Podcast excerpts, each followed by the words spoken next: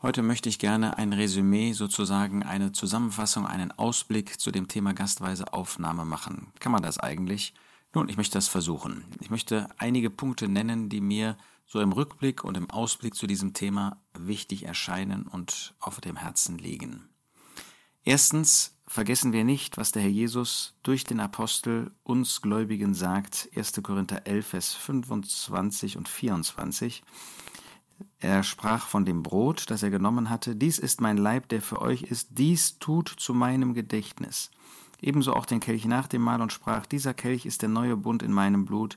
Dies tut, so oft ihr trinkt, zu meinem Gedächtnis. Wir haben also die Aufforderung, den ausdrücklichen Wunsch des Herrn, tut dies zu meinem Gedächtnis. Es ist eine Aufforderung der Liebe. Und jeder einzelne von uns der an den Herrn Jesus glaubt, der hat diese Aufforderung, der hat diesen Wunsch, der hat dieses Testament, das der Herr Jesus selbst, der, der für uns am Kreuz von Golgatha gestorben ist, der sein Leben hingegeben hat für uns, der alles für uns getan hat, der die Grundlage für jeden Segen ist, den wir bekommen können. Wenn er das zu uns sagt, wollen wir dann nicht seinem Wunsch nachkommen? Und dann gilt dieser Wunsch jedem von uns. Und er möchte, dass wir das nach Matthäus 18, Vers 20 an dem Ort tun, wo er seine Gegenwart inmitten der zwei oder drei verheißen hat. Ist das nicht Ansporn genug, dass wir diesem Auftrag, diesem Testament, diesem Wunsch der Liebe des Herrn Jesus auch wirklich nachkommen? Das gilt jedem Einzelnen von uns. Haben wir diesen Wunsch auf dem Herzen?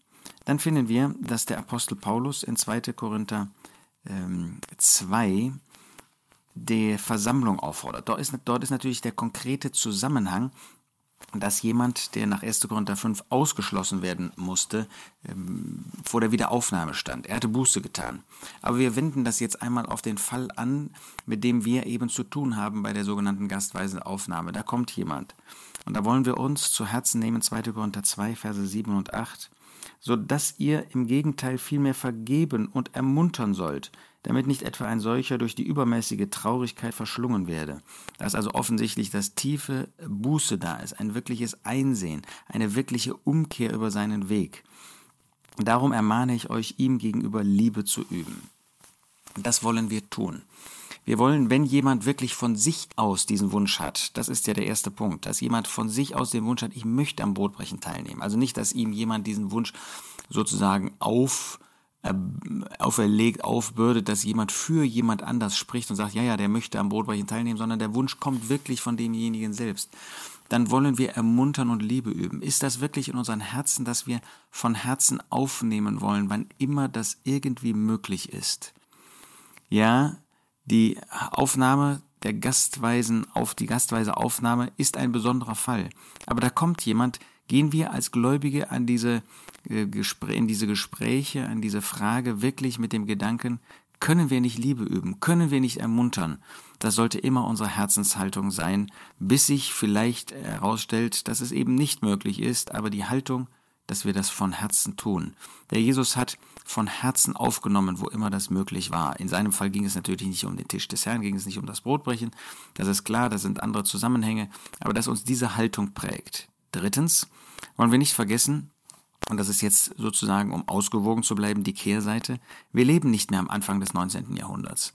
Manchmal hat man den Eindruck, ähm, dass Gläubige denken, ähm, das äh, Handeln und auch die Vorgehensweise, die ändert sich nie. Wir haben doch Gottes Wort, danach müssen wir handeln. Und das ist auch völlig wahr, dass wir nach Gottes Wort handeln müssen. Aber auch in Gottes Wort sehen wir, dass Dinge sich verändern. In Apostelgeschichte 2 finden wir natürlich nichts von Empfehlungsbriefen, aber in 2. Korinther 3 finden wir das. Und so müssen wir einfach anerkennen, müssen wir zugeben, dass wir eben nicht am Anfang des 19. Jahrhunderts leben. Das war eine Erweckungszeit. Das war eine Zeit, wo wirklich der Geist Gottes in vielen äh, Herzen und Gewissen Erweckung bewirkt hat und dann Hunderte, Jahrtausende gekommen sind, ähm, und zwar mit einem Herzen, was ist da geschehen an dem einen oder anderen Ort und mit Aufrichtigkeit kamen und geblieben sind. Und in diesem Zuge, in dieser äh, Situation haben die Gläubigen im 19. Jahrhundert natürlich von Herzen gerne aufgenommen und hatten ein sehr weites Herz. Wir leben in einer Zeit totalen Verfalls. Ähm, einer Zeit, ähm, wo die Fassade stimmt, in vielerlei Hinsicht vielleicht, aber das Leben, müssen wir das nicht bei uns selbst erkennen, das Leben ganz anders aussieht. Deshalb wundert es uns nicht, dass ein Bruder, der ein weites Herz hatte, wie John Nelson Darby, am Ende offenbar viel vorsichtiger gewesen ist. Es beeindruckt mich immer wieder, wenn ich in dieses Heftchen hineinschaue, John Nelson Darby, wie ich ihn kannte, von William Kelly, wo Kelly dann schreibt, dass Darby am Ende seines Lebens deutlich vorsichtiger geworden ist. Und wir können das verstehen, weil die Zeiten sich geändert hatten. Da war zum Beispiel eine Trennung 1848, wo Gleichgültigkeit gegenüber Christus der Fall war. Bethesda, Georg Müller, der leider diese Gleichgültigkeit offenbart hat. Ähm, das, das macht einen traurig. Ein Mann, der einen solchen persönlichen Glauben hatte, ähm, aber in dieser wesentlichen Frage, wo es um die Person und das Werk des Herrn Jesus ging, einfach versagt hat und sich gleichgültig erwiesen hat. Eine ganz traurige, eine ganz furchtbare Sache, sodass leider eine Trennung notwendig wurde und ähm, die Geschwister insgesamt dadurch vorsichtiger wurden. Wir leben in einer Zeit, wo es viel, viel später ist und das zeigt uns, wie vorsichtig wir mit offenem, mit liebendem Herzen sein sollen auf der Grundlage des Wortes Gottes. Aber eben, wir leben nicht in einer Erweckungszeit, auch wenn manche die vielleicht herbeireden wollen. Viertens, die sogenannten Kriterien für die Aufnahme, über die wir öfter nachgedacht haben, bleiben dieselben. So wie jemand, der ähm, aus Familien, gläubigen Familien älter wird und gerne am Brotbrechen teilnimmt und wir mit ihm über das sprechen, was notwendig ist nach der Schrift, damit so jemand am Brotbrechen teilnehmen kann. Das sind dieselben Kriterien, die wir auch an diejenigen anlegen müssen, die sozusagen gastweise kommen. Wir haben immer gesehen, dass gastweise natürlich nicht irgendwie eine andere Aufnahme ist, ein anderes, eine andere Zulassung zum Tisch des Herrn, als die, äh, wie wir sie üblicherweise in normalen Fällen auch üben. Also diese Kriterien, die, über die ich jetzt nicht im Einzelnen sprechen möchte, sie bleiben dieselben und es wird nicht lascher und es wird nicht schärfer beurteilt, sondern die biblischen Kriterien, sie wollen wir anlegen. Fünftens bedenken wir dabei, was wir in Psalm 93, Vers 5 natürlich im Blick auf das Alte Testament lesen, wo der Geist Gottes sagen lässt, deinem Haus, nämlich dem Haus Gottes, geziemt Heiligkeit, Herr, auf immer da. Das ist alttestamentlich. Im Neuen Testament sind die Gläubigen in einem viel größeren Bewusstsein dieser Heiligkeit, weil sie das Werk des Herrn Jesus kennen, weil sie wissen, was der Herr Jesus leiden musste für unsere Sünden, für die Sünde überhaupt. Und das führt natürlich dieses viel größere Bewusstsein der Heiligkeit und der Bosheit der Sünde, der Abscheulichkeit der Sünde dazu, dass sich die Versammlung, die Gemeinde, die Kirche Gottes von dem Bösen absondert, dass sie niemanden aufnimmt, der im Bösen, der in Sünde lebt.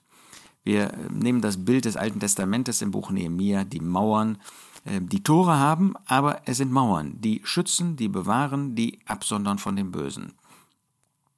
Dazu gehört aber auch, und das wird leider immer wieder übersehen, dass wir nicht nur die Aufforderung haben, uns von dem Bösen abzusondern, das haben wir, sondern wir haben die positive Aufforderung nach Epheser 4, Vers 3 und 4 angesichts des einen Leibes, der da ist, der aus allen Erlösten besteht, die Einheit des Geistes zu bewahren in dem Band des Friedens.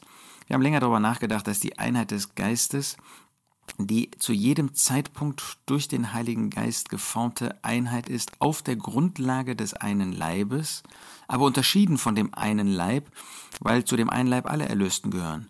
Aber nicht alle sind solche, die wirklich diese Einheit des Geistes bilden, weil sie zum Beispiel in Sünde leben oder weil sie zum Beispiel sich getrennt haben von einem Zusammenkommen, wo man nach Matthäus 18, Vers 20 im Namen des Herrn Jesus zusammenkommt. Und natürlich kann jemand, der sich am Ort A getrennt hat, dann nicht ähm, meinen, er könnte am Ort B am Brotbrechen teilnehmen. Das wäre ja der biblischen Lehre nach 1. Korinther 12, Vers 27 nichts anderes, als wenn er das an dem Ort A, wo er sich von getrennt hat, auch wieder tut. Aber da will er ja nicht.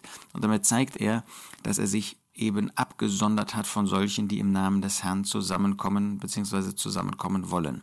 Wir sehen also, die Einheit des Geistes ist in der heutigen Zeit leider ähm, schmaler als die, der eine Leib und umfasst nicht nur ähm, solche, die sich vom Bösen trennen, sondern ist in positiver Hinsicht nur mit solchen möglich, die auch äh, diese Einheit des Geistes praktizieren wollen, die sich also zum Beispiel nicht von einem entsprechenden Zusammenkommen getrennt haben. Es geht also nicht, das macht dieser Punkt deutlich, Epheser 4, nur darum, dass solche nicht aufgenommen werden, die im Bösen leben. Wir haben dann siebtens nach 1. Korinther 10 den Tisch des Herrn vor uns.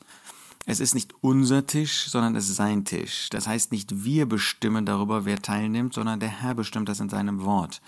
Deshalb ist es nicht eine Frage von Gefühlen, es ist nicht eine Frage, ich kann das Brot und Kelch nicht an jemandem vorbeireichen, sondern wir haben den Auftrag und die Pflicht, nach den biblischen Gedanken das zu tun. Achtens wollen wir nicht übersehen, dass die gastweise Aufnahme eine Ausnahme ist. Nochmal, es ist nicht eine andere Art von Aufnahme als die normale Aufnahme am Tisch des Herrn, aber es ist eine Ausnahme, erst recht in einer Zeit, in der wir mit absolutem Niedergang zu tun haben. Natürlich wird jemand, der ähm, seinen Platz bei den freien Brüdern, den sogenannten freien Brüdern hat, oder in einer freien evangelischen Gemeinde oder in einem Hauskreis, wird er diesen besuchen. Er wird doch, da gehen wir davon aus, aus Überzeugung dahin gehen.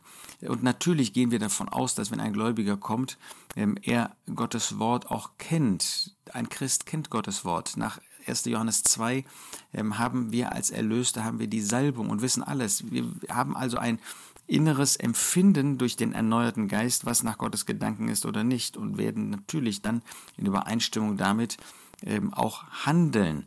Das heißt, wenn wir ähm, in einem bestimmten Zusammenkommen sind, werden wir verstehen, dass wir nicht von heute hier und morgen dort sein können.